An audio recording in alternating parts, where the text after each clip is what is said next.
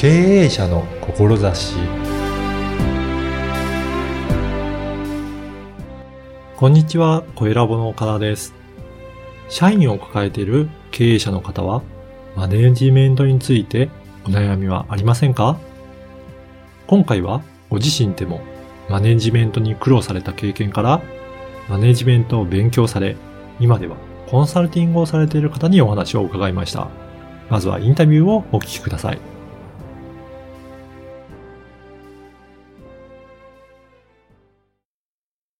今回は、ブランディングプロデューサーの高橋丈太郎さんにお話を伺いたいと思います。高橋さん、よろしくお願いします。よろしくお願いいたします。まずは、高橋さんが、あの、どんな事業をされているか、はい事業内容を、あの、ご紹介いただけるでしょうか？はい、ありがとうございます。えー改めまして、皆さんこんにちは。えー株式会社ブランドシップ、えー代表取締役の高橋丈太郎と申します。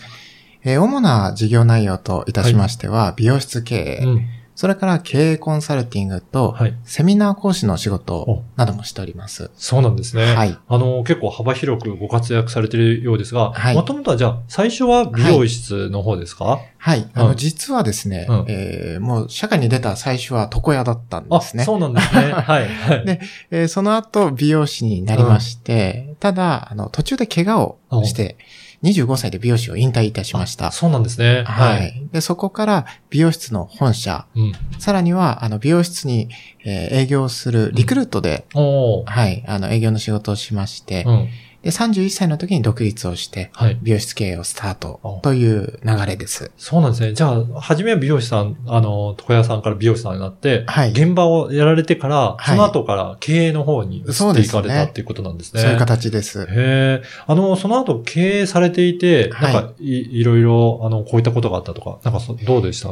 あの、経営してですね、えー開業2年でうん2店舗目も出すことができまして、はい。まあ、非常に周りから見たら順調であ順調ったはい。というふうに見えると思うんですが、あの実際は人の問題に非常に苦労していた時代があります。はい。はい。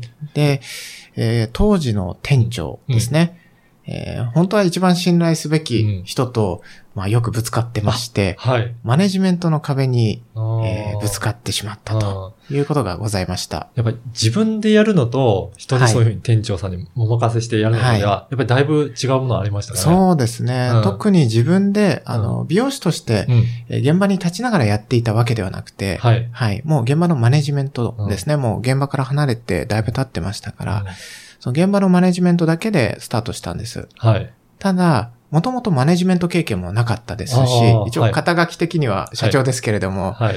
あどうやったらその人がですね、成長するのかっていうのが全くわからなかったんですね。じゃあ結構その時期は苦労されたっていうことですかね。いやーもう苦労しましたね。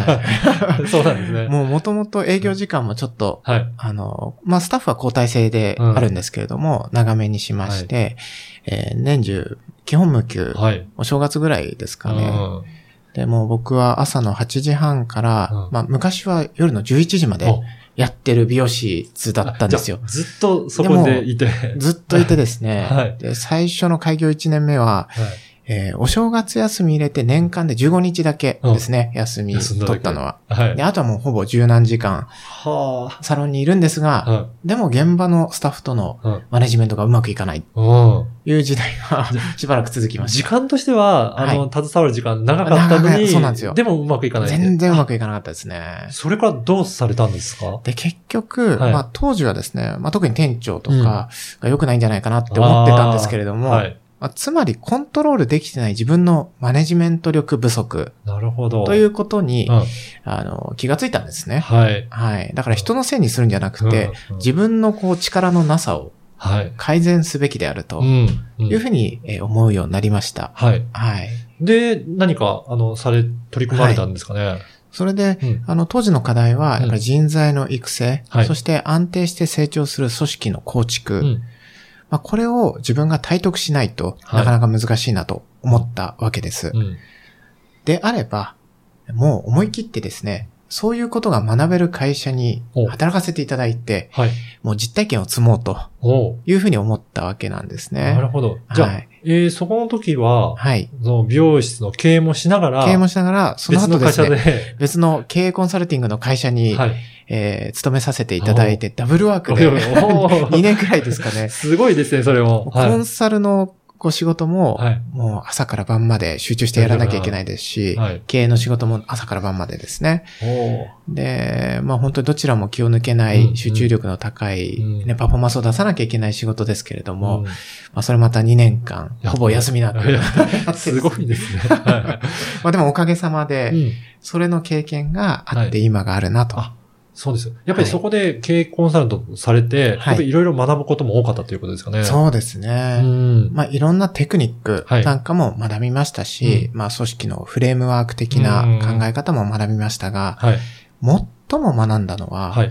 その組織の問題に共通点があるとおいうことですね。はい。それ、どういった共通点なんでしょうか？これはですね、はい結果的に人である。あ、人なんですね。はいですから人の問題を解消すること、はい。それから人を成長させていくこと、はい。これが組織の問題を解消し、組織そのものを成長させていく。うん。こういうことに気がついたんですね。なるほど。はい。これ、でも、いろんな企業さん、やっぱり人の問題って出てき、あの、来て、やっぱり課題だという、おっしゃる方、多いと思うんですが、はいでもそれをどのようにはい課題を解決されてい,、いらっしゃったんですかね？これはですね、えーまずはやっぱり経営者自身をうん。うん。変えること。やっぱりそこでも経営者が一番ポイントになるんですね。そうなんですね。うんうんあの、企業の原点って経営者です。はいでその原点、源泉がですね、うんあの、変な方向に行ってると、うんまあ当然ながら変な方向に会社そのものが行くんですね。はい。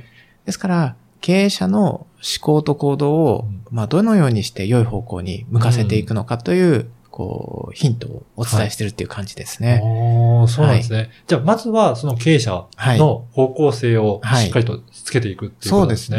すね。うんですから、あの、非常に大事なのは理念うんですね。うん。あの、経営の原点であり、ゴールであるもの。うん。この理念をまず明確にして、はい。そして理念の先にどういったビジョンを実現していきたいのか。こここから実はスタートです。なるほど。じゃあ、はい。まずはその経営者がしっかりと理念とビジョンを持っていくっていうところがスタート。ええじゃあ、そのあたりはできたとしたら、まはいたその先はどういった取り組みをされるんですかね？はいうん。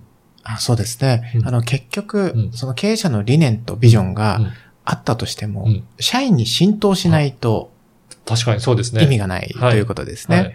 ですから、その浸透のための仕組みを作っていくという形です。はい。はい。これ、どういった仕組みになるんでしょうかね？うん、いろんな取り組みをしたんですけれども、はい。結局、スタッフがですね、えー頑張った結果、うん。これをきちんと適切に評価して、なるほど。うん、今、あその頂上に向かって登山してるようなもんだと思うんですけれども、はい。頂上の何合目にいるから、うん。今足りないものは、あとこういったものだよということをうん明確に成長の糧として、えー落とし込んでいく。うん。うん。これが大事かなと思ってます。うん。じゃあ、あのーある程度そのスタッフの方がはい、できているところ、はいまあ、ここはまだ足りていないところっていうところを、はいしっかりと明確に評価するっていうことが大切なんですね。そうで。すね。でそのために今、あの、弊社で取り組んでるのが、はい。あの、成長評価制度というものなんですね。はい。あの、俗に言う人事評価的なものではあるんですが、はい。あくまで基準は成長を評価するというこことです。れ、うん違いとしてはどういったところがありますかね？多くの人事評価を見ているとですね、数値だけうん。なんで。すね。うん。もちろんそのテクニカルスキル、はい。まあそういった数値面のうんうんものって、まあ、ベースになりますかうんら非常に大事ですけれども、うん数値だけ良ければいいかというとそんなことはないわけです。例えば、売り上げはすごく上げてるけど、はい。あの、人間関係というか、はい人付き合いがちょっとどうかなっていう方もいらっしゃるという場合ですよね。はいそれをどういうふうに評価するかっていうことになってるんですかね。はい。まさしく、その、お人間的にどうかというのをマイナススタッフと いうふうに表現してるんですけれども、はい。実際僕自身もマイナススタッフに、うんまあすごく頭を悩ませたうん時代がありました。はい。ですから、マイナススタッフが、うんあー生まれない仕組み。うん。これはテクニカルスキルだけではなくて、はい。ヒューマンスキル。うんうんこのあたりも大事だなと思ってます。でも、これなかなかヒューマンスキル、まあその方の人間性とかって、はい。評価するのって難しいのかなと思うんですけど、そうはい例えばですね、えーそれこそ、うんスタッフに向かってですね、はい君の笑顔はうん100点中92点だねとかで 言えないじゃないですか。そうですよね。なかなはか、はい。いですから、これをどうやってやったらいいのかってずっと考えたんですね。はい。はい。で、この結果、いろいろ考えついたのが、まず、経営者が思う理想のスタッフ像。はい。これの特徴を20個ほど挙げていただきます。おー例えば、いつも素直であるとか、えー挨拶がえー元気よくできているとか、はい。それこそプラスでポジティブな意見を発信してくれてる。はい。で、これを丸、×、三角。あ、なるほど。はい。3段階ぐらいで。3段階でしたら、あはいあの、経営者も、うん。まあ、割とうん。スムーズに評価できるわけですね。はい。で、丸が1点、うん。三角0.5う点、ん。で、×は0点。うん。で、この20項目を合計点として算出して、はい。で、20点中、例えば18点だったら S グレードだねとか、なるほど。うんうん。16点だったら A ランクだねとか、いう形で、その暗黙知をうん形式化するということができるようになりました。なるほど。やっぱりそこでしっかりと、これができてる、できてないということがはい分かれば、はい。そのスタッフも、はいあの、改善する方向性がわちゃんと分かるっていうことですね。。そうですすね。うんやはりその不足を明確にして、うんえーそこからどのように改善させていけばいいかっていうその成長のプロセスがはい見えないとですね、うん人は迷うんですね。そうですね。はい。じゃあやっぱりそこの人間関係っていうのは、まあ、あの、評価をしっかりとはい。明確にして、いしてあげるっていうことはすごく大切になってくるっていうことなんですね。はい、おっしゃる通りです。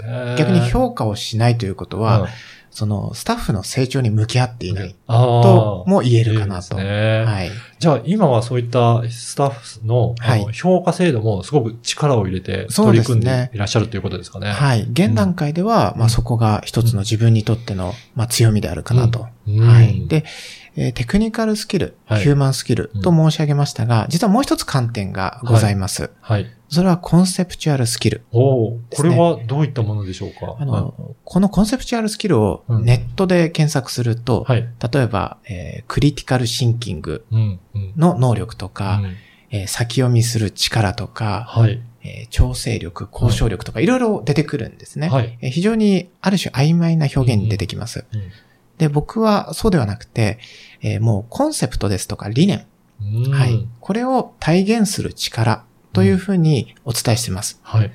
で、それこそう理念を実現して、えーさらにビジョンをはい。達成していく。うん。うん。経営者にとって原点でありゴールである、その理念を社員が同時に、えーいろんな人に伝えていくためには、どういったあノウハウが必要か、テクニックが必要かっていうのを項目化するっていう感じですね。なるほど。は。はいい。じゃあそこもしっかりと項目化して、はい。どれだけのスキルがあるかっていうのも、それも明確化できていくっていうことなんですね。で当然、あの、テクニカルが高ければ、うん。他は低くていいというわけではなくて、えー全部、こう、均等にというか、うん。うん。えー全体的に高くなってこそ、その人材。あの、人材はですね、僕は財産のような人はい。というふうに表現してまして、えースキルが高いのはもちろん、うん。えー経営者と同じ価値基準が高いこともうん。人材の、えー条件だとうんいうふうにお伝えしています。おー、なんか、いろいろ、どういった、あのー、最初ね、美容室で、美容師さんとしてやられてて、そこからいろいろ経営学ばれて、やられてっていうことですが、本当に、あの、人事っていうか、あの、人のことがすごく大切なんだな、っていうのが、すねはい、今回のお話を聞いて分かりました。ありがとうございあます。のぜひ、あの、今回の高橋さんのお話を聞いて、はい。なんか興味あるなっていう方いらっしゃれば、はいぜひ、Facebook で繋がるといいですかね。はい。ありがとうごいざいます。はい。はい。Facebook の、あの、URL も掲載させていただきますので、はいぜひ興味ある方、お声掛けして繋がっていただければなとはい。思いよろしくます。お願いいたします。はい。あの、また次回も引き続きお話はい伺っていきたいなと思いますので、はい。今回どうもありがとうございましたこ。ちらこそどうもありがとうございました。いかがだったでしょうか？美容院経営もしながら、コンサルティングの仕事もされて、ものすごい経験をされていたという話は、とても驚きました。そんな経験から、組織の問題は人であると気づかれ、それからは人材の成長に注力されてきたとのことです。そのために人事の評価が大切で、そのための成長評価制度を作られているそうです。成長評価制度に興味ある方、ぜひチェックしてみてください。次回も引き続き高橋さんにお伺いいたします。ではまた次回。